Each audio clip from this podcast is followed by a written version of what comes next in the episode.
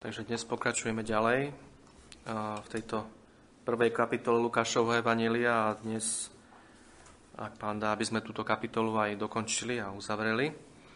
A je to kapitola, kde ako viete, sme hovorili o tom, kto je vlastne autorom tohto Evanília a hovorili sme, že všetky tieto veci, ktoré sú v tomto Evaníliu napísané, sú napísané pod mocou a inšpiráciou Svetého Ducha tak, že ukazujú naplnenie všetkého toho, čo Boh zasľúbil v starej zmluve svojmu ľudu, že sa udeje. A práve teraz, na tomto mieste, v tejto kapitole, vidíme ako keby úvod k tomu všetkému, čo malo prísť. A videli sme tu chválospev a Alžbety, potom chválospev Márie. Dnes budeme hovoriť o chválospeve Zachariáša, a naozaj nič iné ako chválospev nie je, nie je ani, ani možné ako, ako iná reakcia na to, čo, o čom tu vlastne hovoríme. Pretože títo ľudia boli účastníkmi a očitými svetkami toho, čo, čo, čo očakával Boží ľud celé, celé tie tisícročia. Odkedy bolo zasľúbený príchod toho potomka zo ženy, ktorý mal rozdrviť hlavu satana a ktorý mal ale pritom trpieť Pán Ježiš Kristus, ako vieme, tak od, odtedy celý, celý, celý ten čas Boží ľud sledoval tohto potomka zo ženy a ako sme už aj hovorili o ňom v jednej kázni a predtým a teraz sa to všetko malo naplniť. Už to, už to bolo tesne pred, pred tým naplnením a pred tým príchodom. A v, vo verši 78 v našom dnešnom texte je použité slovičko východ, keď sa môžete pozrieť. A toto je práve to, čo tu, o čom tu hovoríme. Je to trošku, je to, ako viete, brat Roháček sa držal doslovného prekladu písma. Ale toto slovo východ skôr by sa dalo preložiť lepšie ako brieždenie alebo ranné zory, ranná zora z výsosti. Čiže to prvé svetlo, ktoré prenikne tmou, keď tma končí a začína nový deň, to, to brieždenie, to brieždenie sa slnka, keď slnko vychádza, to je ten východ. A toto tu práve sledujeme v tejto kapitole, že už, už to prichádza, už, už to slnko vychádza, ale ešte, ešte tu nie je celkom. Hovoríme o tom, ktorý mal prísť pred ním, ale v skutočnosti celá táto kapitola uh, nie je ani o Márii, ani o Alžbete, ani o Zachariašovi, ani o Jánovi Krstiteľovi, ale v skutočnosti tu vidíme pod tým všetkým a za tým všetkým, nad tým všetkým pána Ježiša Krista ako toho, toho, ktorý prichádza. A to vidíme aj vo verši 57, keď prejdeme k nášmu textu a prvému, prvému veršu tohto textu. Čítame, a Alžbete sa naplnil čas, aby porodila i porodila syna. A toto tiež presne hovorí o tomto. Ako viete, v Božom slove je tehotenstvo a pôrod veľmi často používané ako, ako metafora pre, pre niečo, čo je očakávané a, a čo, keď, pokiaľ sa nič neudeje, tak sa naplní po nejakom čase a príde niečo, niečo nádherné. Príde narodenie a dieťatka. A ako vieme, aj pán Ježiš použil e, tiež túto metaforu, keď hovoril o žene, ktorá má, má, má, má, je tehotná, potom má pôrodné bolesti a všetky tie veci, aj súčasť pôrodu, sú, e, jednoducho nie je to príjemné, ale potom, keď sa to celé udeje, keď sa narodí dieťa, je veľká radosť a veľké plesanie. A v tomto môžeme vidieť, ako Boh koná, ako jednoducho to, čo Boh zasľúbil a to, čo Boh určil a nariadil, sa deje a vždy v plnosti času, toho jeho času, sa aj udeje. A takýmto spôsobom tu môžeme čítať o Alžbete, že sa naplnil jej čas, aby porodila i porodila syna. Ako viete, hovoríme tu o žene, ktorá čo už presahuje bežné veci a hovoríme tu o nadprirodzených veciach, keďže prichádza spasiteľ a Boh opäť navštevuje svoj, svoj ľud mocným spôsobom. Hovoríme tu o žene, ktorá, ako vieme, nemala fyzicky mať dieťa. Nebolo, ne, nebolo fyzicky možné, aby táto žena mala dieťa, ale predsa táto, dieť, táto žena napriek tomu, že bola v takom veku, akom bola, donosila toto dieťa a keď sa naplnil čas, aby porodila, porodila a porodila syna. To je veľmi dôležité, pretože bolo zasľúbené Alžbete a Zachariášovi, že budú mať syna. A ako viete, v tom čase e, neboli také výmoženosti ako, ako Sono, takže e, jednoducho títo ľudia nevedeli do poslednej chvíle, e, aké dieťatko sa im narodí, aké pohlavie bude toto dieťatko mať, či to bude dievča alebo chlapec. Ale keďže Boh zasľúbil, že Zachariáš s Alžbetou budú mať syna, tu vidíme naplnenie tohto Božieho sľubu, že Alžbeta porodila v skutku chlapca, syna. A keď pôjdeme ďalej, čítame, počuli okolní susedia jej príbuzní, že jej učinil pán svoje veľké milosrdenstvo a radovali sa s ňou. A tu vidíme dve veci v tomto verši. Vidíme tu na jednej strane veľké milosrdenstvo Božie. Všetko to, o čom sme hovorili v súvislosti s veršom 57, nie je niečo bežné, nie je to niečo, čo máme brať ako samozrejmosť, ale je to veľké milosrdenstvo Božie.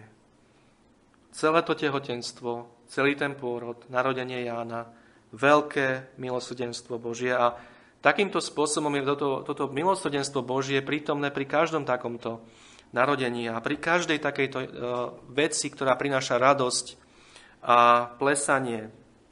Všetko sú to veľké milosrdenstva Božia a takto máme aj hľadieť na tieto veci.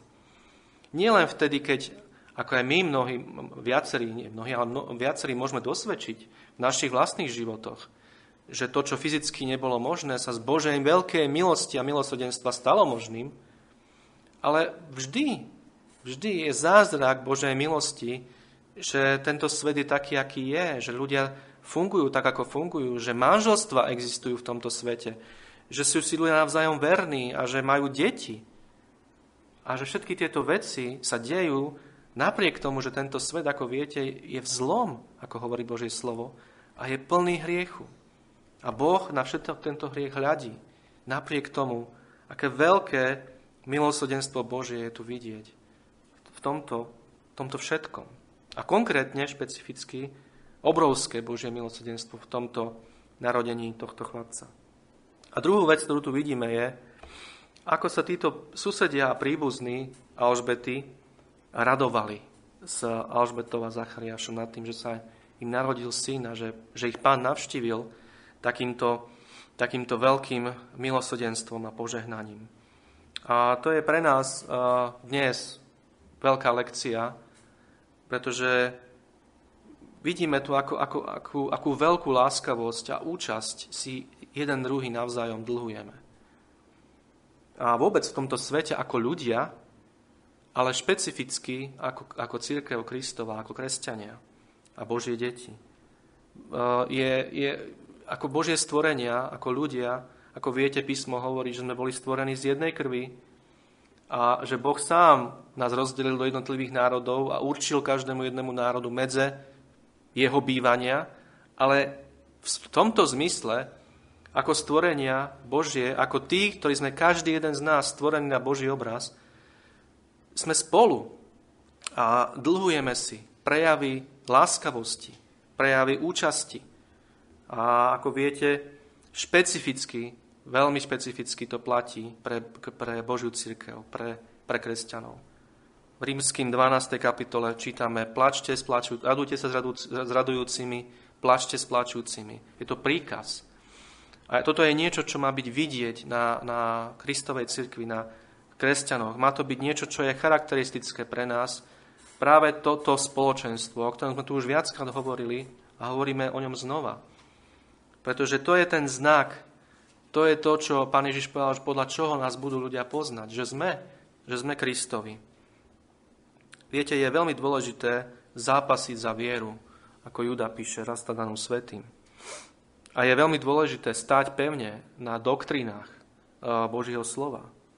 Je to absolútne dôležité, a, ale všetky tieto kontroverzie a všetky tieto zápasy a boje v skutočnosti, e, pokiaľ my v našich životoch nebudeme prejavovať túto lásku a, a ovocie ducha, ako viete, v písme, keď čítame v liste Galackým, tak tam nie je ani na jednom mieste spomenuté v tomto ovoci niečo také, ako že je schopný e, verbálne, veľmi účinne bojovať za, za doktríny viery. Ale je tam napísané čo? Že tento človek je charakteristický láskou, radosťou, pokojom, zhojivavosťou, dobrotivosťou, priateľskosťou, krotkosťou, pokorou a sebaovládaním. A toto sú tie veci, ktoré keď si navzájom takýmto spôsobom prejavujeme ako Božia církev a keď ich vidno v našich životoch, tak Pán je oslávený. A my sami máme veľké svedectvo Ducha Svetého v nás, že sme Boží, že sme Božie deti. Ale ako hovorím, toto nemôže byť oddelené od pravdy a všetky tie veci, o ktorých som hovoril predtým, sú, sú dôležité. Ale viete, za doktríny viery vie zápasiť aj uh, pokrytec.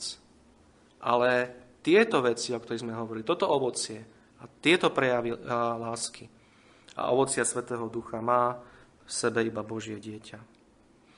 A preto je to veľmi dôležité a mali by sme sa, toto by sme si mali zobrať z tohto, z tohto verša, aby nás tí, ktorí nepoznajú pána, nezahambovali práve v tom, ako sú schopní prejaviť účasť, ako sú schopní prejaviť uh, spoločenstvo, radovať sa s tými, ktorí sa radujú a plakať s tými, ktorí plačú. A potom ideme ďalej a vidíme, že Zachariáš s Alžbetou presne podľa toho, ako im pán prikázal vo svojom zákone, zobrali Jána a dali ho obrezať ako chlapca. 8. deň. Ako viete, obriezka bola daná Abrahamovi ako znamenie potom, ako Abraham uveril Bohu a bolo mu to počítané za spravodlivosť. A storočia predtým, ako bol daný Mojžišov zákon Izraelu, a, ale samotné, samotný tento zákon je, ako viete, v knihe Levitikus v 12. kapitole, kde je presne napísané, že každý jeden chlapec, teda dieťa mužského pohľavia sa má v 8. deň obrezať. A pri tejto obriezke, a, toto teraz, aby sme to vysvetlili, toto nie je niečo, čo, čo svedčí o tom, že teraz Zachariáš a Alžbeta boli nejak ešte mimo, že sa snažili nejak cez zákon ísť a, a podobne. Nie, ešte stále sa nachádzame, ako sme hovorili, keď ešte sa len brieždi. Ako viete, Kristus uviedol svoje kráľovstvo na túto zem práve so svojím príchodom. A ako viete, chrámová opona sa roztrhla kedy? Až keď Kristus na kríži vydal ducha. Čiže do, te, do, to, do, to, do, do tohto momentu, kedy Pán Ježiš Kristus zomrel a naplnil všetko, naplnil zákon, nie zrušil a naplnil, tak do, do tejto chvíle všetci títo zbožní Židia konali vo viere zasľúbeného Mesiaša tak, ako im bolo prikázané. A teda nie je tu nič, nie je tu nič zákonnícke alebo nejaké skutkárske e, z, tej, z, ich, z ich strany, ale je to poslušnosť viery. Jednoducho Boh povedal, že každý chlapec zo Židov sa má dať obrezať a tak ho dali obrezať. A volali ho po, jeho, po mene jeho otca Zachariášom, tu vidíme. Teraz toto je niečo, čo je Eh, čo vyzerá, ako keby toto dieťa eh, dostávalo meno práve v tomto okamihu a že, to je nejaký, že z toho vyplýva nejaký zvyk. Ale nie je to tak. Toto je špecificky teraz, keď títo ľudia videli Zachariáša s Alžbetou, že prichádzajú so svojím synkom a volali ho oni eh, Zachariášom, lebo nevedeli, ako sa volá ten chlapec. Ale v skutočnosti, keď čítame starú zmluvu, tak vidíme, že deti dostávali mena takmer vždy, keď sa narodili. A nie až pri obriezke v 8. deň svojho života. A v starej zmluve je 46 výskytov e, týchto, týchto menovaní alebo dávaní mena dieťaťom, e, deťom. A z týchto 46 výskytov 18 dávajú meno muži a 28 e, krát dávajú deťom mena ženy. Takže keď sa tu, keď sa tu pýtajú Zachariáša títo ľudia na to, ako, ako, sa má, ako sa má volať jeho syn. Nie je to opäť niečo také, že výlučne muži pardon, mali právo na to, aby, aby e, dávali meno svojim deťom. Takže uh, títo ľudia ho takýmto spôsobom volali, pretože očakávali, že sa bude volať podľa svojho otca. Ale vyčítame ďalej vo verši 60, že jeho matka odpovedala a riekla nie, ale sa bude volať Ján. A povedali jej ľudia, veď nie je nikto z tvojho príbuzenstva, ktorý by sa volal, ktorý by sa volal tým menom. A signalizovali alebo gestikulovali smerom k jeho otcovi, ako by asi on chcel, aby sa jeho syn, syn volal. Takže tu vidíme, že očakávania týchto ľudí sú nejaký, nejaké. Očakávali, že tento chlapec bude pomenovaný po svojom otcovi, ktorý sa volá Zachariáš. Ale Alžbeta hovorí vo viere Božie slovo a Božie zasľúbenie, to, čo Boh povedal, je, že tento chlapec sa má volať Ján. A ako sme čítali predtým. A takže e, toto bolo to, čo Alžbeta povedala a takýmto spôsobom sa tento chlapec mal volať. Ale títo ľudia, ako vidíme, nie sú spokojní. A pýtajú sa aj, aj Zachariáša a odvolávajú sa na to, ako, ako sa volajú jednotliví príbuzní v tejto rodine a že nikto sa nevolá, nevolá Ján. To zvláštne meno. A Zachariáš si tu pýta tabulku, pretože ešte stále je nemi, a píše veľmi dôrazne a veľmi, s veľkou autoritou Ján je jeho meno. A je tu napísané a všetci sa divili. A tu vidíme, že Zachariáš tu už opúšťa svoj postoj nevery, ktorý, kvôli ktorému bol takýmto spôsobom pokarhaný Bohom. A hovorí Ján. Tento chlapec sa bude volať Ján. Napriek tomu všetkému, čo títo ľudia okolo hovoria, ako by to malo byť a ako, ako možno nejaké zvyklosti boli vtedy, uh, ako menovať deti a tak ďalej. Ale uh, Zachariáš hovorí nie. On sa bude volať Ján. A nehovorí, ale píše. A tu vidíme to, akým, akým veľkým požehnaním je otcovské Božie karhanie pre, pre jeho deti. Zachariáš, ako viete, mal 9 mesiacov čas premýšľať nad tým, čo urobil. Premýšľať nad tým, že jednoducho, čo sa, aká milosť sa mu udiala, aké navštívenie Božie prišlo do jeho života už vôbec, že, že, že, bol, že bol Božím kňazom a že mal tú možnosť, veľmi výnimočnú možnosť v Izraeli slúžiť takýmto spôsobom hospodinovi a že bol loscom vybraný páliť kadidlo v danú hodinu a že bol takto navštívený Božím anielom, že počul všet, celú tú zväzť a jeho reakcia bola reakcia nevery, pochybnosti. Ako podľa čo? A Zachariáš mal 9 mesiacov to, aby premyšľal nad tým vo svojej nemote.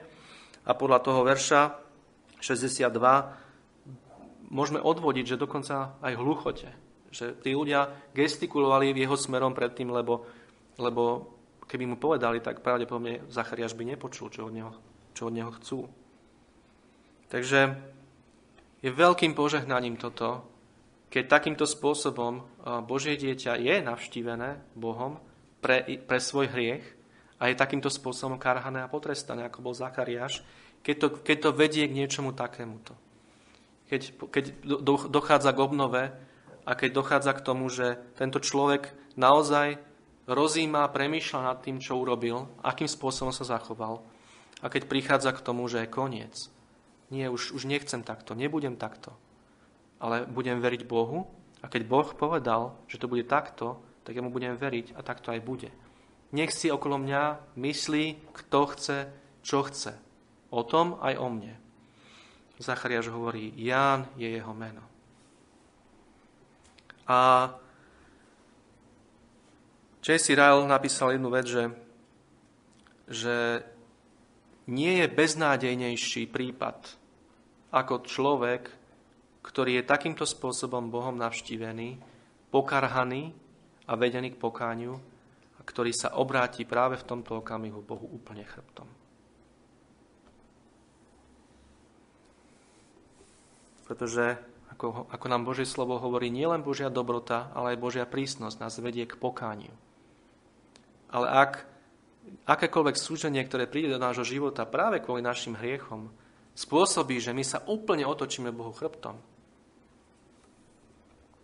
J.C. Rall hovorí, že je to, je, to, je, to, je to prípad a stav, ktorý je veľmi, veľmi vážny a z, ľud, z ľudského hľadiska beznádejný. O kráľovi Achazovi je napísané v starej zmluve, že keď sa mu udialo zlé, tak ešte viacej hrešil proti hospodinovi. A dopadol strašne tento král. Na, a na, na druhej strane král Manases ako viete, popáchal v Izraeli strašné veci. Je napísané, že naplnil Jeruzalém krvou. Ale keď ho odvliekli do, do babylonského zajatia, myslím, ak nie, alebo asýrského. A tento král sa v tomto zajatí, ktoré bolo ťažké, sa pokoril a ponížil pred Bohom, bol zachránený. Bol spasený. Napriek tomu, aký obrovský hriešnik bol. Boh mu odpustil a obnovil ho a Manases ešte mohol vo zvyšku rokov svojho života napraviť niektoré veci v Izraeli, keď sa vrátil. Pretože kráľovstvo mu bolo zachované. Podobne Nabuchodonozor a ďalší. Pán Ježiš povedal, že neexistuje na tomto svete hriech, ktorý by, nebol, ktorý by nebolo možné očistiť a odpustiť. Okrem rúhania sa Svetému Duchu. A ako viete, to je práve to protivenie sa Svetému Duchu, keď Boh prichádza do života človeka znova a znova, usvedčuje ho z hriechu a tento človek sa ešte viacej a ešte viacej a ešte viacej zatvrdzuje a obracia sa chrbtom od Boha stále viac. Písmo hovorí, že existuje hranica, ktorú keď človek prekročí takýmto spôsobom, už nie je návratu. A už takéhoto človeka nie je možné obnoviť k pokániu. Ako tu sa z Božej milosti veľkej stalo Zachariášovi. A vo, vo verši 64 vidíme, čo sa stalo. Lebo Boh povedal, že keď že Zachariáš nebude nemý do konca svojho života, ale aniel povedal, že budeš nemý dovtedy, kým sa všetky tieto veci nenaplnia. A všetky tieto veci sa naplnili práve v tomto okamihu, ktoré, ktoré aniel Zachariášovi slúbil a oznámil. A vidíme, že sa otvorili ústa i jeho jazyk a hovoril dobrorečiac Bohu. A to čo, to, čo potom nasleduje vo veršoch 67 až, 8, 67 až 79, uh, Zachariáš práve v tomto okamihu povedal. Ale keďže, ako viete, v písme je veľmi časté uh, to, že najprv sa, najprv sa ako keby kamera zameriava na, na všeobecný pohľad a potom sa ako keby zaostrí na, na, na danú konkrétnu vec, ako napríklad Genesis 1, všeobecne stvorenie a potom Genesis 2, stvorenie človeka, muža a ženy, tak aj tu Zachariáš tie veci, ktoré, o ktorých budeme hovoriť v ďalších veršoch, on, on ich povedal už na tomto mieste, nie neskôr, alebo dvakrát. Ale tu je to napísané, že dobrorečil Bohu, otvorili sa jeho ústa do toho chválospevu a potom o, nasleduje, keď sa skončí táto všeobecná pasáž, nasleduje už konkrétne čo Zachariáš naplnený Svetým duchom povedal. A vidím reakciu tých ľudí, ktorí boli okolo. A veľmi dôležité opäť, vtedy prišla bázeň na všetkých, ktorí bývali okolo nich a po celom tom vrchovatom kraji judskom hovorilo sa o všetkých týchto veciach. A všetci, ktorí to počuli, zložili to vo svojom srdci a hovorili, čo to len bude z toho dieťaťa. A potom tu čítame veľmi dôležitú vec, a ruka pánova bola s ním. Ruka pánova bola s Jánom, sa tu myslí. S Jánom Krstiteľom. S tým dieťaťom, o ktorom títo ľudia hovorili. Čiže vidíme, ako, ako to, že sa Alžbeta so Zachariášom vo viere takýmto spôsobom postavili na Božie slovo, aký to malo dopad na, na ich okolie. Prišla bázeň na ľudí. A títo ľudia si to ukladali vo svojich srdciach. A preto je veľmi dôležité aj, aj v našom prípade, v našich životoch, aby sme takýmto spôsobom stáli na Božom slove a bez ohľadu na to, čo si o nás ľudia pomyslia, jednoducho e, išli vierou. chodili vierou a žili našu vieru. A to, čo tu vidíme, je reakcia, ktorá prichádza. Títo ľudia si o nás možno naďalej budú myslieť svoje. Ako viete, mnohí z týchto susedov a príbuzných možno predtým o Alžbete hovorili, ako sme čítali, no to je tá, to je tá neplodná. Ako sme hovorili, že jednoducho Alžbeta si niesla svoje pohanenie a možno to boli tí istí ľudia, ktorí potom prišli a radovali sa s ňou. A nevieme. Ale vieme, že, že v živote to tak býva. Ale my musíme eh, hľadiť na pána a on musí byť na prvom mieste v našich životoch. A potom, keď to bude, tak títo ľudia budú vo svojich srdciach cítiť bázeň. A budú cítiť eh, a budú si ukladať vo svojich srdciach tieto veci a budú nás sledovať. Ako, ako sa David modlí, ako viete, hospodine, stráž moje pery a moje kroky pre tých, ktorí ma strežú, ktorí ma sledujú. Pretože je to dôležité, aby sme nerobili hambu Bohu našim správaním. A aby nie, že reakcia ľudí okolo nás bude, ako písmo inde hovorí, že sa rúhajú ľudia kvôli nám, Božiemu medvode. Nie. Tá reakcia má byť, že prišla bázeň, prichádza bázeň na ľudí a bez ohľadu na to, či títo ľudia sú dokonca nábožensky založení, tak vedia, že tu sú ľudia, tu, tuto v mojom susedstve, tu bývajú ľudia, ktorí sú iní.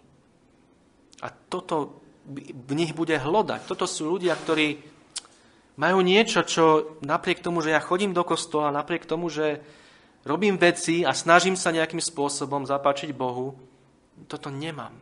Nemám túto konzistentnosť života. Nemám túto, túto svetosť, túto zbožnosť. A nemám tento postoj, že jednoducho bez ohľadu na to, čo sa deje, či už dobre alebo zle, ale bez ohľadu na to, čo, čo si ľudia o mne myslia, Jednoducho tento človek stojí na písme a len na ňom. Na ničom inom.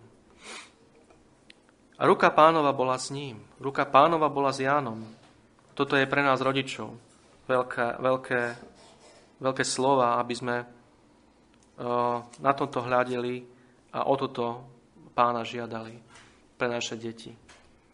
Aby deti, ktoré nám pán dal, aby jeho ruka bola bola s nimi. Pretože keď pánova ruka je s niekým, tak tento človek je požehnaný. A tento človek je jeho a tento človek kráča s ním. Ako viete, Ján bol naplnený, svojim, naplnený, Svetým duchom už od, od momentu, keď bol ešte v lone Alžbety a už od tohto momentu bola pánova ruka s ním. V tomto zmysle. Pretože toto je ten zmysel. Toto nie je všeobecný zmysel, v ktorom je Boh s každým človekom, všade aj tu na tomto mieste aj na miestach, kde sa dejú tie najhoršie najpríšernejšie veci na tejto zemi. Ale pánova ruka, keď je s niekým, znamená to milosť. Milosť, spasiteľnú milosť. Len tú milosť, ktorú dáva Boh svojim deťom. A tu pánova ruka bola s ním, bola s Jánom. A tak sa modlíme ako rodičia, aby pánova ruka bola aj s našimi deťmi. Aby si pán takýmto spôsobom ešte v ranom detstve naše deti pritiahol k sebe a aby jeho ruka bola s nimi.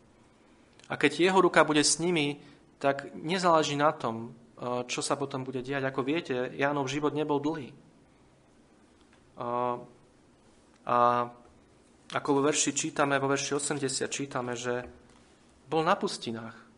Celý svoj život bol na pustinách až do dňa svojho ukázania sa Izraelovi. A ako viete, potom netrvalo dlho a bol Herodesom popravený, sťatý. Ale aký život? Pánova ruka bola s ním po celý jeho život. A Ján bol, ako tu čítame, prorokom Najvyššieho. A naplnil to, čo mu Boh učil, aby vo svojom živote naplnil.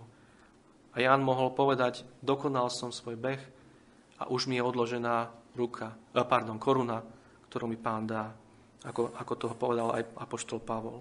Toto znamená, keď je ruka pánova s niekým. Takže teraz sme hovorili o tej všeobecnej pasáži, ako keby takom, takým nejakým, takom predele medzi jedným chválospevom a druhým, medzi chválospevom Márie a chválospevom Zachariáša. A poďme sa teraz pozrieť na to, čo Zachariáš povedal, keď sa otvorili jeho ústa, jeho jazyk a keď bol naplnený Svetým duchom a keď prorokoval, ako čítame vo verši 67. Pardon. Ešte raz tu musíme zdôrazniť to, že to, čo títo ľudia na tomto mieste hovorili, hovorili Božie slova. Boli naplnení Svetým duchom a to, čo vyšlo z ich úst, bolo Božie slovo, Bože inšpirované slovo. Takýmto spôsobom boli títo ľudia nesení Svetým duchom a priniesli zjavenú Božiu zväzť. A Zachariáš v tomto svojom chválospeve hovorí o v podstate dvoch veciach. Hovorí tu o svojom synovi, ale paradoxne by sme očakávali, že keď otec takýmto spôsobom vypuchne do chvály, alebo vy, tak jednoducho, že bude hovoriť najmä o svojom synovi, ktorému Boh dal, a ktorého mu Boh dal a jednoducho, ale nie, Zachariáš tu nehovorí o Jánovi veľa. Hovorí tu niečo o ňom, ale hovorí tu najmä o Bohu. A hovorí tu najmä o pánovi Ježišovi Kristovi, opäť, ako uvidíme. Takže prejdime teraz postupne. Pozrime sa najprv, najprv sa pozrime na to, čo Zachariáš tu hovorí o svojom synovi. Keďže sme už o tom začali rozprávať pred chvíľočkou. Zachariáš tu o Jánovi, svojom synovi, hovorí uh, vo verši 76 a ďalej. A ty, dieťatko, budeš sa volať prorokom Najvyššieho, lebo pôjdeš pred tvárou pánovou prihotoviť jeho cesty a dať jeho ľudu známosť spasenia, zaležajúceho v odpustení ich hriechov. Toto je v podstate to, čo tu hovorí Zachariáš o svojom synovi Jánovi.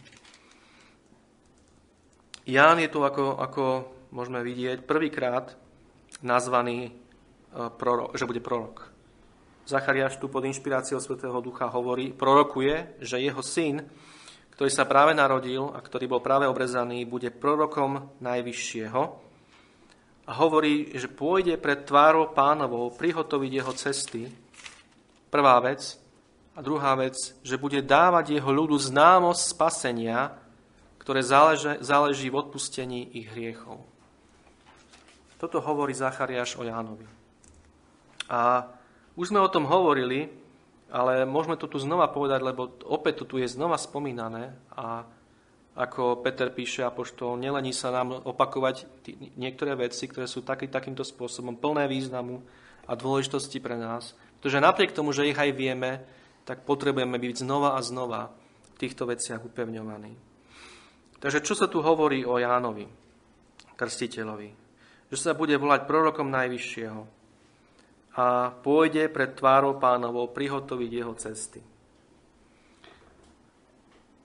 Ako viete, pán Ježiš povedal o Jánovi takú zvláštnu vec, že, že sa zo ženy nenarodil väčší prorok ako Ján. Ale ten najmenší v Božom kráľovstve je väčší ako on. A to je taký to je verš, ktorý nie, nie, nie je veľmi ľahký na pochopenie. A, a, ale je to, je, to presne to, čo, je to presne to, čo vystihuje Jánovú situáciu a Jánov, Jánovú ako keby pozíciu v celom Božom pláne vykúpenia. Ján bol prorokom Najvyššieho a Ján bol v skutočnosti posledným starozmluvným prorokom Najvyššieho. Nebol ním Malachiaš, ako vieme, 400 rokov predtým, ako sa toto celé udialo, ale bol to práve Ján. A uh, keď som sa pripravoval na túto kázeň, tak uh, som opäť uh, počúval aj veci, ktoré o týchto veciach kázal uh, pastor Dave Chansky. A on tam použil jednu veľmi zaujímavú ilustráciu pre túto pozíciu Jana Krstiteľa. A hovoril, že my sa tu veľmi nevyznáme v tej hre, ktorá sa volá golf. Nie je to niečo, čo by tu bolo bežné, tak ako je to bežné v Amerike. Ale v princípe je to veľmi jednoduchá hra. Odpalíte loptičku a snažíte sa ju čo, na, na čo najmenší počet úderov dostať do jamky. A táto, táto, táto, tá trasa je taká, že jednoducho je tam vyššia tráva, vysoká tráva, potom stále nižšia tráva, stále nižšia, nižšia, nižšia, kratšia a potom na tom gríne, kde je tá jamka, je úplne kratučká trávička. To je ten najlepší kus kde sa najľahšie potom tá loptička už dostáva dnu. A úlohou našou je čo najrýchlejšie to tam dostať, aby sme to potom mohli zakončiť. A on povedal, že, že Ján sa nachádzal niekde medzi týmto, týmto posledným kúskom, ktorý sa volá Green, také, také zelené miestečko, kde je tá jamka, kde je už ten cieľ, a tou ostatnou časťou, na okraji toho. Že on bol ten, ktorý bol medzi starou a novou zmluvou. On bol ten, ktorý bol posledný z prorokov starej zmluvy.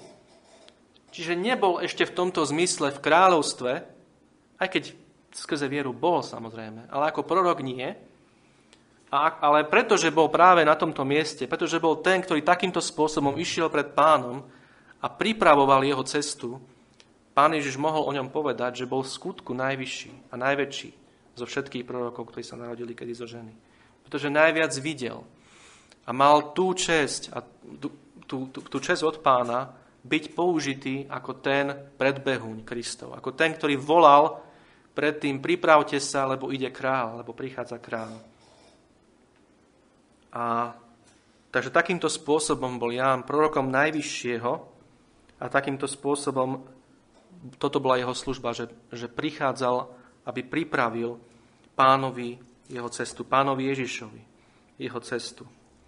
Aby on bol tým, ktorý bude takýmto spôsobom uh, ako keby uvádzať, uvádzať uh, toho, toho najvyššieho. Boha v ľudskom tele, pána Ježiša Krista. A akým spôsobom to mal robiť? Verš 77. Oznamoval ľuďom spasenie, že prichádza to spasenie, ktoré bolo zasľúbené celé tie tisícročia, prichádza teraz. Teraz prichádza Mesiáš a prichádza ako ten, ktorý bude zachraňovať z hriechov. Pretože toto spasenie záleží v odpustení ich hriechov. Ako vieme, Ján pripravoval pánovi cestu tým, že kázal pokánie a vieru. To je to jediné, čo je možné to je tá jediná cesta spasenia, ktorú Boh naplánoval a ktorú Boh dal vo svojom synovi, aby sme činili pokánie a verili v tohto Mesiáša, v tohto spasiteľa. A táto záchrana, ktorá prichádza v tomto spasení, nie je záchrana od, od nejakých uh, uh, pozemských uh, vecí, ale je to záchrana od hriechu. Od hriechu. Čiže ide o duchovnú záchranu, duchovné spasenie. To najdôležitejšie a jediné, na ktorom záleží. Takže toto bolo to, čo mal Ján a vykonať. A toto sa tu, na tomto mieste o Jánovi prorocky hovorí ústami jeho otca Zachariáša. Ale všetky tie ostatné veci, ktoré tu Zachariáš ďalej hovorí, sa už Jana netýkajú. Ale týkajú sa práve toho, o ktorom, ktorému Ján mal pripraviť cestu pána Ježiša Krista. A preto sa poďme pozrieť na záver práve na Neho. Ako je tu prorokovaný. A ako je tu opisované toto veľké spasenie, ktoré Boh pripravil a daroval svojmu ľudu. Ale ešte predtým, ako to urobíme, by som chcel povedať jednu vec, že po minulom zhromaždení a po minulej kázni padla otázka, ktorá bola, ktorá sa myslím, že je veľmi dôležitá, a tá otázka znie, že, alebo znela, že nakoľko mali títo ľudia jasno v tom, čo vlastne hlásali. Lebo keď si to čítame, keď sme si čítali Alžbetín, ale hlavne Márín, chválospev, aj tento Zachariášov, tak ten text nejako vyzerá. Aj Mária hovorila o tom, že sa zaujal Izraela svojho služobníka, ako hovoril našim otcom. A aj Zachariáš tu hovorí, že sa rozpamätal na svoju svetú zmluvu a že ide o spasenie z moci našich nepriateľov a z ruky všetkých tých, ktorí nás nenávidia. Aby sme vytrhnutý súd z ruky svojich nepriateľov slúžili Bohu. Čo to znamená?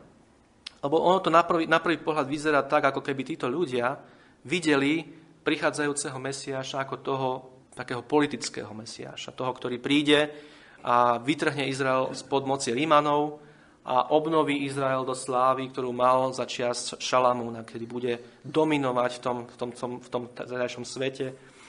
A všetky ostatné národy ako keby sa budú klaňať a podvolia sa, podriadia sa pod, pod politickú moc Izraela. A takže toto je otázka, ktorá, ktorá zaznela, ale odpoveď je tá, že, že v skutočnosti títo ľudia videli veľmi málo a mali oveľa menšie svetlo, ako máme my. Napriek tomu, že už sa to celé malo udiať a napriek tomu, že oni boli potom aj očitými svetkami toho, čo sa dialo. Ako viete, učeníci, koľko nerozumeli. Chodili s pánom Ježišom Kristom deň čo deň. Počúvali jeho učenie. A napriek tomu nerozumeli mnohým veciam, pretože, pretože tie veci boli pre nich tak veľmi nové. A potrebovali mnohú milosť a mnohý čas, aby to všetko kládli do svojho srdca. Ako viete, o Márii je napísané, ako všetko ukladala do svojho srdca, ako všet, nad všetkým premyšľala. To nebolo tak, že teraz oni boli naplnení Svetým duchom a vedeli všetko hneď. A úplne do detajlov a mali úplné pochopenie celého Evanielia, aké, aké, aké, aké bolo zjavené. V žiadnom prípade. V žiadnom prípade. Dokonca oveľa menšie svetlo mali ako my teraz. A ako, ako jeden kazateľ povedal veľmi vhodne a veľmi správne, Evangelium Božie je niečo tak veľké, a niečo tak prepojené s Božím charakterom ako takým, že ho nikdy nepochopíme v jeho plnosti. Celú väčnosť budeme skúmať hĺbky Evanília a nikdy nezmeráme tieto hĺbky. Nikdy nedosiahneme plné poznanie tej hĺbky, tej, tej záchrany a toho spasenia, ktorú nám Boh pripravil. Pretože tým pádom by sme vystihli samotného Boha a to nie je možné. Boh je nevystihnutelný nezmerateľný. Boha nikdy nikto nebude poznať v jeho plnosti. Dokonca ani my vo väčšnosti. Budeme náveky ho skúmať a náveky plesať v ňom a náveky objavovať nové a nové a nové a nové veci o ňom a o jeho evanieliu. Takže toto je dôležité. Na ilustráciu toho, čo myslím, je, môžeme ísť do prvého e, listu Apoštola Petra, kde Peter presne o tomto hovorí. a prečítam verše 10 až 12 z prvej kapitoly 1. Petra. Hovorí tu, Peter tu hovorí presne o tomto spasení, o ktorom hovoríme aj my. A hovorí o ňom, o tomto spasení snažne pátrali a spytovali proroci, ktorí prorokovali o milosti vzťahujúcej sa na nás.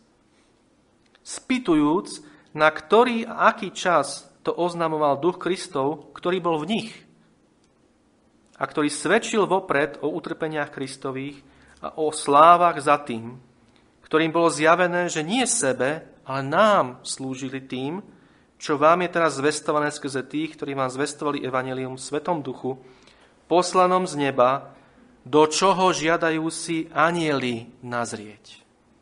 Takže nie len proroci starozmluvní, ale dokonca anieli, ktorí, ako vieme, ako, ak pán dá, budeme o tom hovoriť, ako ktorí tiež sa zjavili a spievali chválospev na slávu prichádzajúceho narodeného pána Ježiša, dokonca ani anieli nemajú plné pochopenie a plné porozumenie tomu, čo tu Boh sa chystal vykonať.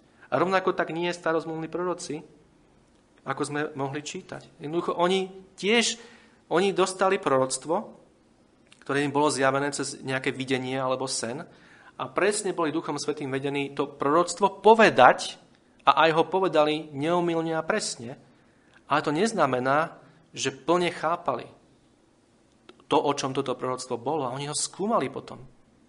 Zapísali ho a potom ho skúmali. Premýšľali nad tým, čo, ako viete v knihe Daniel. Daniel sa pýta, pane, čo toto znamená? Čo teraz mi dávaš ako zapísať a hovoriť? Čo to znamená tieto veci? A niekedy dostal vysvetlenie, ale niekedy mu bolo, ako v 10. kapitole mu bolo povedané, Daniel zapečať.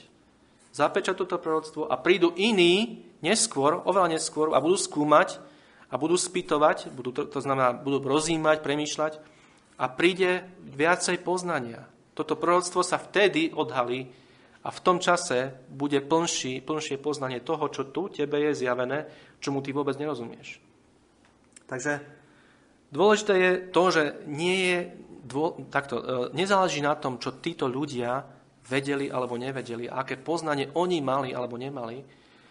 Našou úlohou, keď čítame takéto pasáže, je tieto pasáže osvetľovať celou Bibliou. A toto je niečo dôležité, čo, čo si zapamätajte, lebo vám to pomôže, keď budete čítať písmo.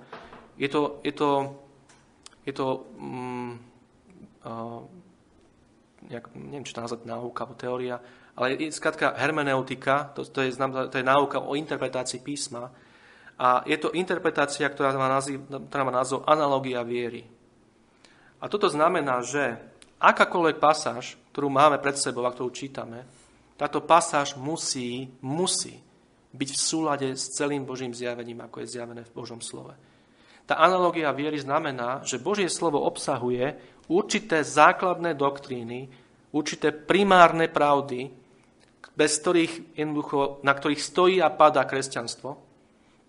A každá jedna pasáž, ktorú máme pred sebou, a každá jedna vec, ktorú daná pasáž možno zdanlivo učí, musí zodpovedať tejto analógii viery. Musí skrátka byť v súlade s tými primárnymi doktrinami viery, ktoré sú, ktoré sú v Biblii zjavené. Ak nie je, musíme potom hľadať, in, musíme proste premýšľať, musíme porovnávať písmo s písmom a hľadať taký výklad, ktorý jednoducho bude. Lebo tie doktriny sú v Biblii na iných miestach zjavené úplne jasne. To teraz nie je o tom, že Biblia je úplne zavretá a proste každý si môže z nej vytiahnuť, čo chce. Nie. Písmo jasne učí tie základné pravdy o Bohu a o ceste spasenia. A toto je tá analogia viery. To je tá viera daná svetým. A keď nejaká pasáž je pred nami, ktorá je ťažká, tak proste musí byť podrobená pod toto. A takýmto spôsobom ju musíme vykladať. Čiže pre nás nezáleží na tom, čo, čo, čo, si, čo si Mária myslela, keď to hovorila, čo hovorila, čo si Zachariáš myslel, aké mali oni pochopenie. My musíme zistiť to, čo Duch Svety hovoril, keď ich inšpiroval. Čo tým on myslel. A to zistíme len vtedy, keď, to, keď sa na to pozrieme pod svetlom celého Božieho zjavenia, tak ako ho máme v Biblii. A preto sme mohli minulý týždeň povedať, že keď Mária hovorila, že sa Boh zaujal Izraela, tak to neznamenalo, že sa zaujal Izraela podľa tela. Ale že sa zaujal Izraela, toho duchovného Izraela, podľa srdca, podľa obriezky srdca že sa zaujal tých, ktorí vo viere očakávali prichádzajúceho Mesiáša a takýmto spôsobom im prišlo spasenie. A nám, pretože ako viete, Církev Kristova je nazvaná v Novej zmluve ako o, ten vrchný Jeruzalém a ako Boží Izrael. Ten pravý, ten skutočný Izrael Boží. Takže toto je veľmi dôležité. Ešte prečítam vám e, slova J.C. Ryla, ktoré sú veľmi dobré a, a ktoré to vystihuje a potom už prejdeme k samotnému tomu textu, aby som nezdržiaval. Ale keď, tu, keď J.C.L. hovorí o Zachariášovi, a práve v tomto momente, keď vypukol v tento chválospev, tak hovorí, v našej dobe môžeme sotva pochopiť hĺbku emócií tohto zbožného muža. Musíme si predstaviť, že sme v jeho pozícii. Musíme sa pokúsiť pochopiť, aký nejasný a nedokonalý pohľad mali ľudia na evanílium pred samotným príchodom Krista a koncom všetkých tieňov a typov. Títo ľudia žili, ako viete, stará zmluva plná tieňov, plná typov. Čo je tieň? Je tieň reálny? Je. Ale je to tieň. Je to tieň, je to niečo, čo vrhá nejaká vec, keď sa na ňu zasvieti svetlo. A títo ľudia videli len tie tiene. Nevideli ešte tú samotnú vec, ktorá ten, tieto tiene vrhala. Skrze to Božie svetlo, ktoré svietilo históriou, ktoré svieti históriou. A tieto tienia, tieto typy, tieto predobrazy sa skončili až keď Pán Ježiš Kristus prišiel a naplnil a zomrel na kríži a vstal z mŕtvych. Takže a toto je dôležité aj z toho dôvodu, že existuje niečo také ako, no, sme to už viackrát spomínali, dispenzacionalizmus a to je, to je smer, ktorý nie je heretický, ale ktorý je dosť nebezpečný, pretože tento smer práve hovorí toto, že písmo sa má vykladať čisto historicko-gramatickým spôsobom. Teda spôsobom, zoberiem pasáž a len čo tá pasáž hovorí, len ten text, ktorý čítam, ten text je Božie slovo. Musím zohľadiť iba historické pozadie, teda čo ten človek mohol vedieť, čo ten človek mohol nejakým spôsobom poznať a gramatiku daného textu. A z toho mám vyložiť daný text. A ako viete, tento smer sa potom štiepi, do, no, a to nebudem, o tom nebudeme hovoriť, ale toto je dôležité, pretože to, takto nemôžeme písmo vykladať. Ako potom môžeme ísť do Malachiaša a čítať o Eliášovi, ktorý má prísť, keď sa máme sústrediť len na ten jeden text, kde sa ten Eliáš spomína. Ako máme vedieť vôbec, že to je Ján Krstiteľ? No nemáme šancu. Ak, ak, toto, ak túto pasáž z Malachiaša neosvetlíme iným písmom z Novej zmluvy, tým ďalším zjavením, nemáme šancu tomu porozumieť. Tak, ako to Duch Svetý dal. Chápete? Toto je dôležité. Čiže nie je dôležité to, čo Malachiaš vedel a čo mu rozumel, keď to hovoril, ale čo Duch Svetý hovoril, keď to hovoril. Cez neho. Takže takýmto spôsobom sa musíme pozerať ako na chválospev Márie, tak na chválospev Zachariáš teraz a na každú jednu ďalšiu pasáž Božieho slova. Zapamätajte si to, lebo vám to pomôže, ako som povedal. Analogia viery. Sú základné doktriny kresťanstva, ktoré nemôžeme nejakým spôsobom opustiť, ani v nich akokoľvek polaviť. A tieto doktriny sú jasne učené v písme. A každá jedna pasáž, akokoľvek nejasná, musí byť pod to podriadená a musí byť osvetlená tomto, týmto meritkom, týmto, týmto, túto mriežkou ako keby. Takže poďme teraz sa na to pozrieť takýmto spôsobom, s týmto uh, v pozadí. Zachariáš tu hovorí, požehnaný pán Boh Izraelov, že navštívil a učinil vykúpenie svojmu ľudu. Ako viete, v starej zmluve ten základný tá základná vykupiteľská udalosť, ktorá sa, udiala v starej zmluve, bolo, bolo čo? Bol Exodus. Však Boh navštívil svoj ľud. Po 400 rokoch otroctva v Egypte prichádza Boh skrze Mojžiša a Arona a, a činí vykúpenie svojmu ľudu. Ako ho vykupuje? Skrze moc a skrze krv. Mocou a krvou. A toto je tá udalosť, ktorá sa udiala ako typ, ako tieň tejto udalosti, o ktorej tu teraz Zachariáš hovorí. Že keďže sa toto deje, čo sa deje teraz v jeho živote, Zachariáš pod, pod inšpiráciou Svetého Ducha, že Boh opäť navštevuje, navštevuje svoj ľud a opäť činí vykúpenie svojmu ľudu. A všimnite si, ako to, ako to Zachariáš formuluje. Navštívil minulý čas a učinil vykúpenie svojmu ľudu. Minulý čas. Zachariáš tu hovorí o veciach, ktoré sa ešte len udejú, ale hovorí o nich prorockým spôsobom, teda tak, ako by sa už udiali.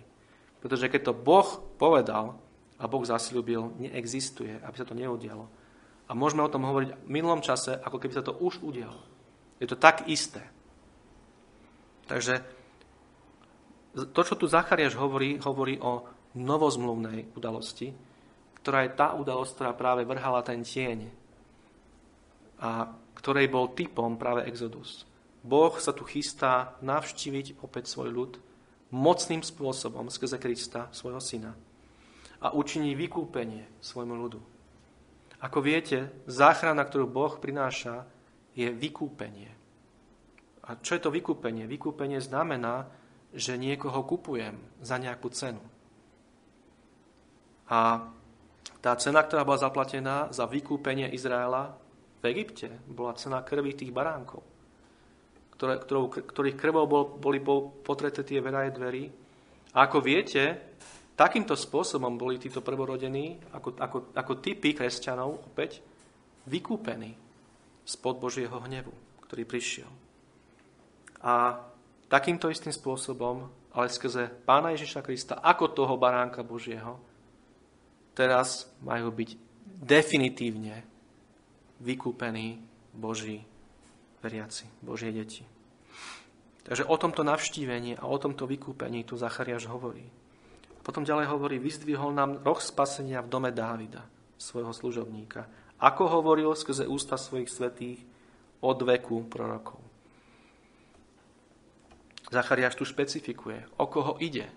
A tu už, tu už prichádza k pánovi Ježišovi Kristovi. Tento roh spasenia, roh, ako viete, symbol sily a moci a víťazstva v dome Dávida. Ako viete, písmo celý čas hovorilo, že Kristus má prísť z domu Dávidovho. A to je práve Pán Ježiš Kristus. On je tým spasením. On je tým navštívením. On je tým vykúpením Božieho ľudu. Tých všetkých, ktorí kedy v Neho uveria. ktorí v Neho vložia svoju dôveru. Ako hovoril skrze ústa svojich svetých od veku prorokov. Proroci, ako nemáme čas, aby sme, aby sme tu išli cez jednotlivé tie proroctva, ich tak, množ, tak mnoho. Ako pán Ježiš povedal, Mojžiš, žalmy a proroci, to všetko je o mne. Tam je všetko o ňom. A všetky tieto proroctvá hovorili práve o tomto. O čom tu teraz Zachariáš spieva alebo chváli Boha za to. A teraz čo to znamená? Spasenie z moci našich nepriateľov a z ruky všetkých tých, ktorí nás nenávidia. Aby učinil milosrdenstvo našim otcom a rozpamätal sa na svoju svetú zmluvu, na prísahu, ktorú prisahal Abrámovi, nášmu otcovi, že nám dá, aby sme vytrhnutý súd z ruky svojich nepriateľov slúžili jemu bez strachu, v svetosti a v spravodlivosti pred ním po všetky dni svojho života.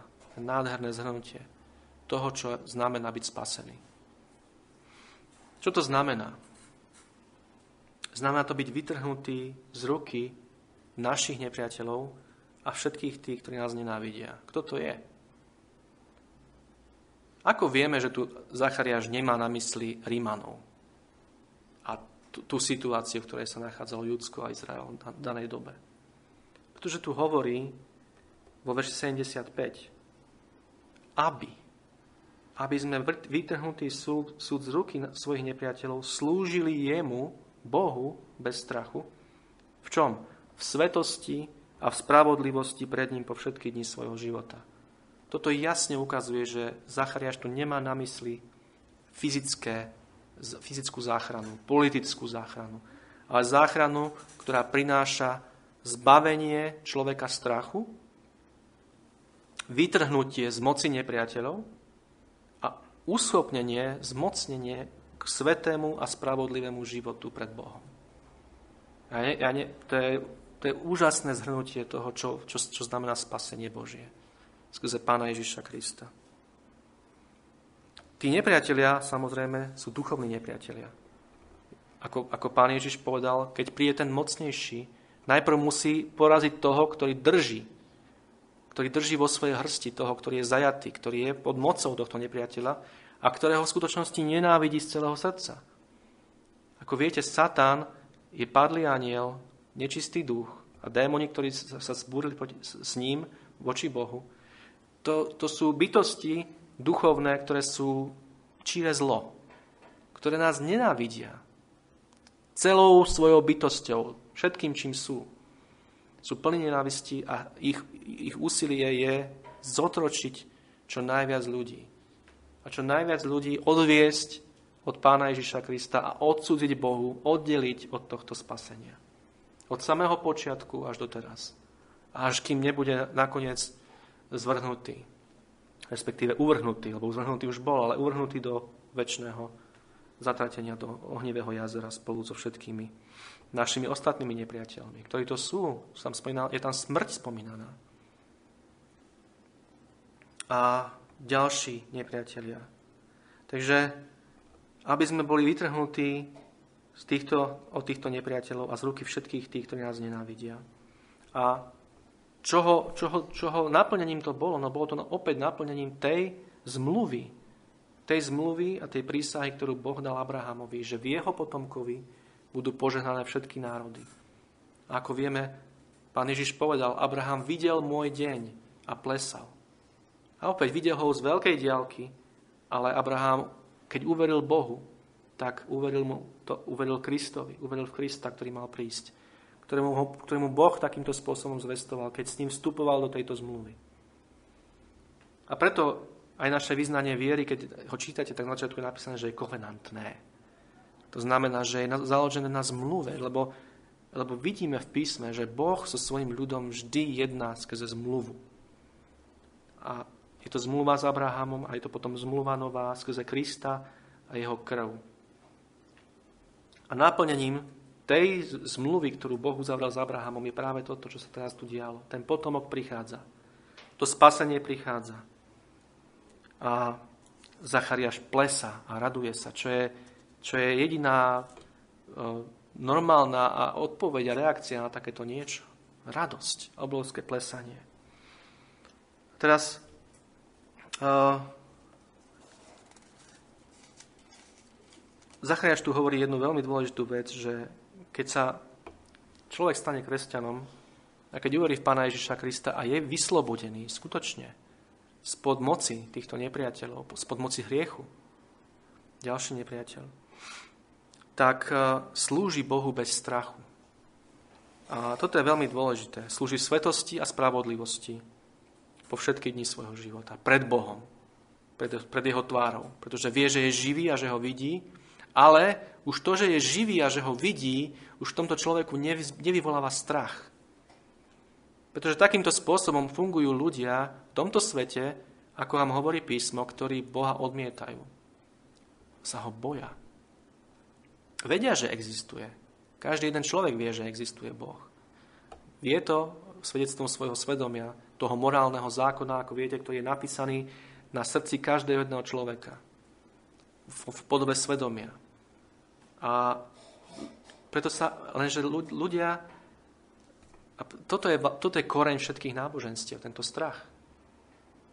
Tento strach je koreňom všetkých náboženstiev, všetkých ľudských výmyslov a všetkých ľudských spôsobov, ako sa s týmto Bohom vyrovnať, ako sa s ním zmieriť, ako, ako, ako ho nejako uprosiť, alebo nejako s ním získať nejaké, nejaký kontakt, len aby sa na nás nehneval a len aby nám dal nejaké požehnanie, ktoré je väčšinou úplne materiálne a ktoré sa týka len tohto sveta, tohto života. Toto je ten strach. To je otrocký strach náboženského človeka. A to je veľmi dôležité, že keď prichádza Božia milosť do života človeka, tento strach končí, odchádza. Bázeň prichádza a bázeň je, ako vieme, počiatkom pravej múdrosti, ale bázeň je niečo úplne iné ako strach. Nádherným spôsobom definuje bázeň Charles Bridges vo svojom komentári k prísloviam, kde hovorí, že bázeň, bázeň Božia je, je láska, ktorou sa dieťa vynie k svojmu nebeskému Otcovi a poddáva sa úplne jeho vôli. To je bázeň, ktorú má dieťa pred svojim, pred svojim otcom. Ak, ak, ak vie, že otec ho miluje, ale ak vie aj to, že keď, keď jednoducho urobí zle, že otec príde a napomenie, ale, ale, ale možno aj potrestá, ale vie, že miluje.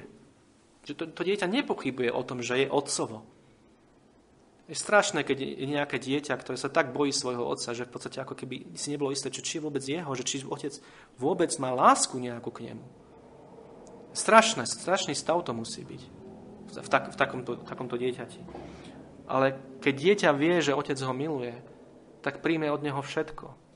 A príjme aj karhanie, príjme aj trest. Lebo vie, že otec ho miluje. A toto je ten vzťah, to je tá bázeň. A to nie je otrocký strach. Otrocký strach má človek, ktorý nevie nič, ktorý nepozná, ktorý nevidí Boha. Nepozná ho osobne. Len vie, že je. A len vie, že je voči nemu, e, že sa voči nemu previnil. A preto, ako viete, celou históriou rôzne formy a rôzne spôsoby, až po tie úplne najstrašnejšie, ako obetovanie detí a podobne. Ľudia robili, samozrejme pod obrovským vplyvom diabla a demonickým vplyvom, sa snažili takýmto spôsobom stavať tú babylonskú väžu zo spodu, z ľudských týchto výmyslov. To nie, toto nie je cesta. Toto nie je Božia cesta. Božia cesta prichádza z hora a Božia cesta zbavuje tohto strachu. A čo spôsobuje že človek môže v tomto takýmto spôsobom v svetosti a spravodlivosti pred Bohom slúžiť Bohu bez tohto strachu.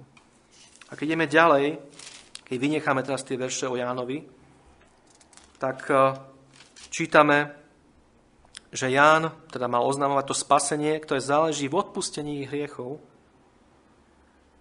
pre vnútornosti milosrdenstva nášho Boha, ktorý mi nás navštívil východ z výsosti, aby sa ukázal tým, ktorí sedia v otme a v tvoni smrti, aby upravil naše nohy na cestu pokoja. Odpustenie hriechov, svetlo z výsosti a pokoj. Toto prichádza s Božím spasením a s Božou záchranou. Prichádza hlboké vedomie a uistenie od Svetého Ducha o tom, že naše hriechy boli odpustené. Všetky naše hriechy boli odpustené. Prichádza svetlo, prichádza obrovské svetlo do tmy našich životov. Ako vidíte, tí, ktorí sú takýmto spôsobom zovretí, či už v ateizme alebo vo, vo falošných náboženstvách, sú tu opísaní ako tí, ktorí sedia v otme a v tôni smrti. A to je citát, ako, ako tu máme aj, ako brat Roháček tu uviedol z, Izaiáša 9.2, kde presne toto Izaiáš 700 rokov predtým, ako Pán Ježiš Kristus prišiel, o, o Ježišovi prorokoval, že toto urobí. Že bude ten, ktorý prinesie svetlo, ktorý sám bude svetlom a ktorý prinesie svetlo tým, ktorí sedia v tôni smrti a v otme. A táto tôňa smrti, ako viete, je práve ten strach. Každý jeden človek na tomto svete vie, že zomrie. A každý jeden človek na tomto svete sa bojí smrti, kým nespozná Pána Ježiša Krista osobne. Obrovský strach. Čo bude, keď zomriem? Čo sa udeje? Čo sa stane? ale ten východ, to brieždenie sa z výsosti, Pán Ježiš Kristus. Ako vieme, že to je Pán Ježiš Kristus, pretože Malachiaš, ona na, konci starej zmluvy volá slnce spravodlivosti, že výjde, že vzíde. Peter ho volá zornica, alebo dennica, teda opäť svetlo. Takže Pán Ježiš Kristus, Ján ho vo svojom evaníliu nazýva svetlo sveta. Takže Pán Ježiš Kristus je týmto svetlom, ktoré prichádza do tejto tmy a do tejto tvone smrti, takej, takej tej tvone toho, to, toho takého šera smrti a vytrhuje, vytrhuje ľudí z tohto stavu, z tejto neistoty, z tejto obrovskej úzkosti a privádza ich na cestu pokoja. Verš 78. Pozrite sa na to. Pre vnútornosti milosrdenstva nášho Boha. To slovo vnútornosti opäť je také rohačkovské ale to je doslovný preklad toho greckého. A čo to znamená? Je to, je to proste niečo, čo je tam, to najvnútornejšie. Je to, je, to, je to to, čo pohýna Boha takýmto spôsobom konať. Ten súcit a, a, a ľútosť, ktorú Boh má. To, to je to, to sú tie vnútornosti milosrdenstva. Lebo Boh takýmto spôsobom miluje ľudí, takýmto spôsobom má súcit s ľuďmi a ľutuje a má ľútosť nad nimi, že v akom sú stave. A preto navštevuje nás takýmto spôsobom, verš 78, východ z výsosti, to slnko, to brieždenie, aby sa ukázal tým, aby ho videli, aby sa ukázal tým, skrze svojho syna, Boh v ľudskom tele, aby sa ukázal tým, ktorí sedia vo tme a v tvoni smrti. A upravil ich nohy na cestu pokoja. A to je to naj, najvä, najväčšie, najväčší dar, to je tá najvä, ten najväčší dar, to najväčšie spasenie, aké, a to najväčšie milosrdenstvo a milosť, aké, aké môžeme kedy poznať. Neexistuje nič väčšie a nič lepšie ako Pán Ježiš Kristus a ako toto milosrdenstvo Božie v ňom. Tento pokoj v ňom, toto svetlo v ňom. A otázka na úplný záver je len, či poznáme či poznáme toto odpustenie hriechov, či prišlo toto svetlo do našich životov a či boli naše nohy upravené na túto cestu pokoja. Či máme pokoj s Bohom. Či vieme, že sme áno, vieme, kto sme, vieme, komu sme uverili. Alebo stále sme, sedíme v tej tme a v tej tvoni smrti. A stále si nie sme istí, stále nevieme, stále nepoznáme Boha, stále sa ho bojíme. A aj keď sa modlíme, tak sa, tak sa modlíme v tomto nastavení, v tomto strachu a nie vo viere. Ale pozrite sa na verš 78. Pre, pre súcit, hlboký súcit a ľútosť, milosrdenstvo Božie. Boh toto vykonal. Ten Boh, ktorého sa možno niekto aj tu, kto tu, tu sedí, ešte stále takto bojí. Tento Boh je takýto ľútostivý, takýto milostivý, takýto láskavý, a takto volá všetkých k pokániu. A, to, a vo viere v toho, to slnko spravodlivosti, v to svetlo Pána Ježiša Krista, ktorý je pokojom a ktorý je odpustením hriechov a ktorý je vzkriesením, ako viete, ako on sám o sebe povedal. Ja som vzkriesenie a život, hovorí Pán Ježiš. A kto verí vo mňa, aj keby zomrel, nikdy nezahynie bude žiť na veky. Amen.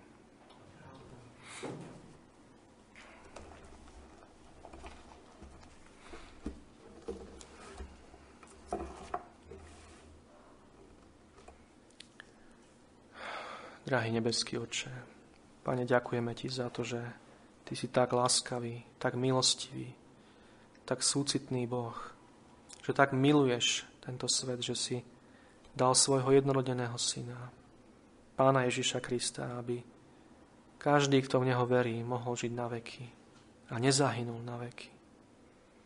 A Pane, tak ťa veľmi prosíme o to, aby, aby toto svetlo mohlo vzísť tam, kde ešte nie je, tam, kde ešte nevzýšlo, tam, kde ešte stále tma, tam, kde je stále ešte tvoňa smrti a tam, kde je stále ešte strach. A Pane, prosíme ťa, ak je tu niekto, a ak sme, Pane, my v takej situácii, ako bol Zachariáš, že sú v našom živote, je v našom živote nevera v niektorých veciach, alebo pochybnosti.